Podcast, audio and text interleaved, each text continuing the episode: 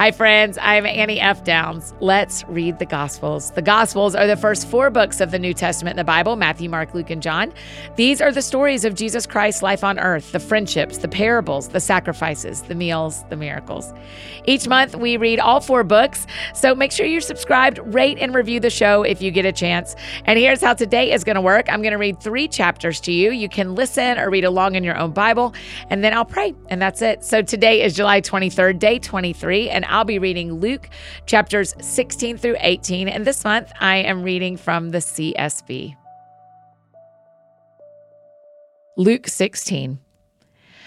Now he said to his disciples, There was a rich man who received an accusation that his manager was squandering his possessions. So he called the manager in and asked, What is this I hear about you? Give an account of your management because you can no longer be my manager. Then the manager said to himself, what will I do since my master is taking the management away from me? I'm not strong enough to dig. I'm ashamed to beg. I know what I'll do so that when I'm removed from management, people will welcome me into their homes.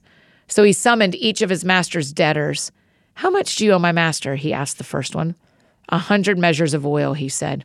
Take your invoice, he told him. Sit down quickly and write fifty. Next, he asked another, How much do you owe? A hundred measures of wheat, he said. Take your invoice, he told him, and write eighty. The master praised the unrighteous manager because he had acted shrewdly. For the children of this age are more shrewd than the children of light in dealing with their own people. And I tell you, make friends for yourselves by means of worldly wealth, so that when it fails, they may welcome you into eternal dwellings. Whoever is faithful in very little is also faithful in much, and whoever is unrighteous in very little is also unrighteous in much. So if you have not been faithful with worldly wealth, who will trust you with what is genuine? And if you have not been faithful with what belongs to someone else, who will give you what is your own? No servant can serve two masters, since either he will hate one and love the other, or he will be devoted to one and despise the other. You cannot serve both God and money. The Pharisees, who were lovers of money, were listening to all these things and scoffing at him. And he told them, You are the ones who justify yourselves in the sight of others, but God knows your hearts. For what is highly admired by people is revolting in God's sight. The law and the prophets were until John. Since then, the good news of the kingdom of God has been proclaimed, and everyone is urgently invited to enter it. But it is easier for heaven and earth to pass away than for one stroke of a letter in the law to drop out. Everyone who divorces his wife and marries another woman commits adultery, and everyone who marries a woman divorced from her husband commits adultery. There was a rich man who would dress in purple and fine linen, feasting lavishly every day. But a poor man named Lazarus, covered with sores, was lying at his gate. He longed to be filled with what fell from the rich man's table, but instead the dogs would come and lick his sores. One day the poor man died and was carried away by the angels to Abraham's side. The rich man also died and was buried. And being in torment in Hades, he looked up and saw Abraham a long way off, with Lazarus at his side. Father Abraham, he called out, have mercy on me and send Lazarus to dip the tip of his finger in water and cool my tongue because I am in agony in this flame. Son, Abraham said, remember that during your life you received your good things, just as Lazarus received bad things. But now he is comforted here while you are in agony. Besides all this, a great chasm has been fixed between us and you, so that those who want to pass over from here to you cannot, neither can those from there cross over to us. Father, he said, then I beg you to send him to my father's house, because I have five brothers, to warn them so that they won't also come to this place of torment. But Abraham said, They have Moses and the prophets. They should listen to them. No, Father Abraham, he said, but if someone from the dead goes to them, they will repent. But he told him, If they don't listen to Moses and the prophets, they will not be persuaded if someone rises from the dead. Luke 17. He said to his disciples, Offenses will certainly come, but woe to the one through whom they come. It would be better for him if a millstone were hung around his neck and he were thrown into the sea than for him to cause one of these little ones to stumble.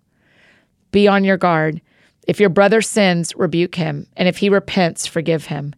And if he sins against you seven times in a day and comes back to you seven times saying, I repent, you must forgive him. The apostles said to the Lord, Increase our faith. If you have faith the size of a mustard seed, the Lord said, you can say to this mulberry tree, Be uprooted and planted in the sea, and it will obey you.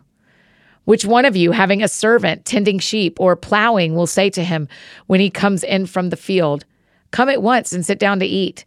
Instead, will he not tell him, Prepare something for me to eat, get ready, and serve me while I eat and drink? Later, you can eat and drink. Does he thank that servant because he did what he was commanded? In the same way, when you have done all that you were commanded, you should say, We are unworthy servants. We've only done our duty. While traveling to Jerusalem, he passed between Samaria and Galilee. As he entered a village, ten men with leprosy met him. They stood at a distance and raised their voices, saying, Jesus, Master, have mercy on us. When he saw them, he told them, Go and show yourselves to the priests. And while they were going, they were cleansed. But one of them, seeing that he was healed, returned and with a loud voice gave glory to God. He fell face down at his feet, thanking him, and he was a Samaritan. Then Jesus said, Were not ten cleansed? Where are the nine? Didn't any return to give glory to God except this foreigner? And he told him, Get up and go on your way. Your faith has saved you. When he was asked by the Pharisees when the kingdom of God would come, he answered them, The kingdom of God is not coming with something observable. No one will say, See here or there, for you see, the kingdom of God is in your midst. Then he told the disciples, The days are coming when you will long to see one of the days of the Son of Man but you won't see it. They will say to you, See there, or see here. Don't follow or run after them. For as the lightning flashes from horizon to horizon and lights up the sky, so the Son of Man will be in his day. But first, it is necessary that he suffer many things and be rejected by this generation. Just as it was in the days of Noah, so it will be in the days of the Son of Man. People went on eating, drinking, marrying, and being given in marriage until the day Noah boarded the ark, and the flood came and destroyed them all. It will be the same as it was in the days of Lot. People went on eating, drinking, buying, selling, planting, building. But on the day Lot left Sodom, fire and sulfur rained from heaven and destroyed them all. It will be like that on the day the Son of Man is revealed. On that day, a man on the housetop whose belongings are in the house must not come down to get them. Likewise, the man who is in the field must not turn back. Remember Lot's wife. Whoever tries to make his life secure will lose it, and whoever loses his life will preserve it. I tell you, on that night, two will be in one bed, one will be taken and the other will be left.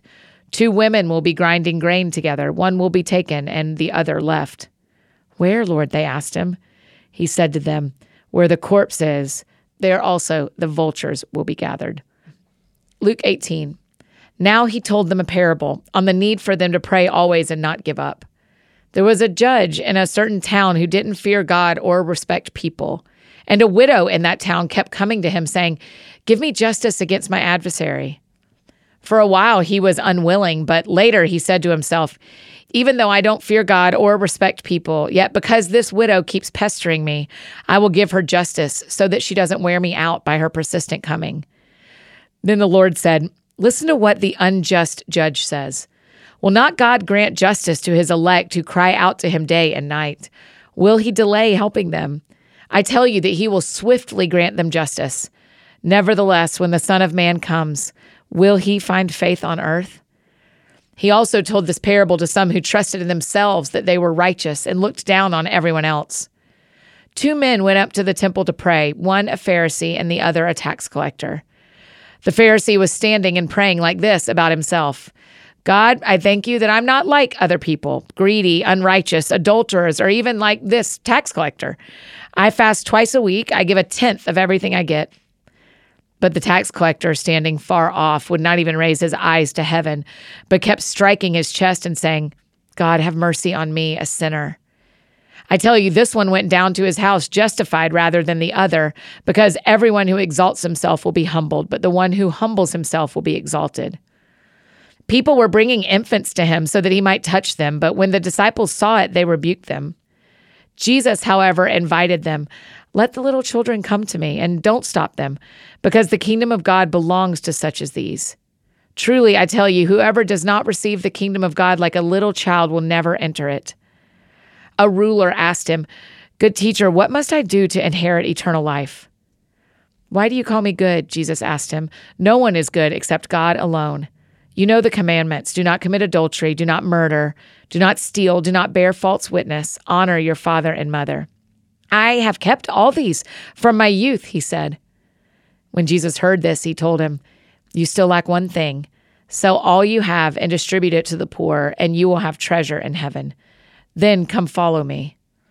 After he heard this, he became extremely sad because he was very rich. Seeing that he became sad, Jesus said, How hard it is for those who have wealth to enter the kingdom of God.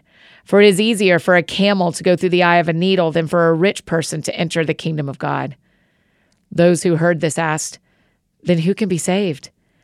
He replied, What is impossible with man is possible with God. Then Peter said, Look, we have left what we had and followed you. So he said to them, Truly, I tell you, there is no one who has left a house, wife, or brothers, or sisters, parents, or children because of the kingdom of God, who will not receive many times more at this time and eternal life in the age to come. Then he took the twelve aside and told them, See, we are going up to Jerusalem. Everything that is written through the prophets about the Son of Man will be accomplished. For he will be handed over to the Gentiles, and he will be mocked, insulted, spit on, and after they flog him, they will kill him, and he will rise on the third day. They understood none of these things. The meaning of the sayings was hidden from them, and they did not grasp what was said. As he approached Jericho, a blind man was sitting by the road begging. Hearing a crowd passing by, he inquired what was happening. Jesus of Nazareth is passing by, they told him. So he called out, Jesus, son of David, have mercy on me. Then those in front told him to keep quiet, but he kept crying out all the more, Son of David, have mercy on me. Jesus stopped and commanded that he be brought to him. When he came closer, he asked him, What do you want me to do for you? Lord, he said, I want to see. Receive your sight, Jesus told him. Your faith has saved you. Instantly he could see, and he began to follow him, glorifying God. All the people, when they saw it, gave praise to God. That is Luke 16 through 18 in the CSB. Let's pray together. Jesus, so much of what you teach us in today's reading is about prayer. And I just love that persistent widow story where you say, This parable is about not giving up in prayer. So today, God, we just bring you again the things we refuse to give up on. That we will pray until our very last breath for a couple of really important things in each of our lives and people and opportunities. And, and so until you move, we won't move either. we will keep praying and keep asking. And because we want to be like that. You told us to pray and not give up. So give us a heart that prays and does not give up. We love you, Jesus. In Jesus' name, amen.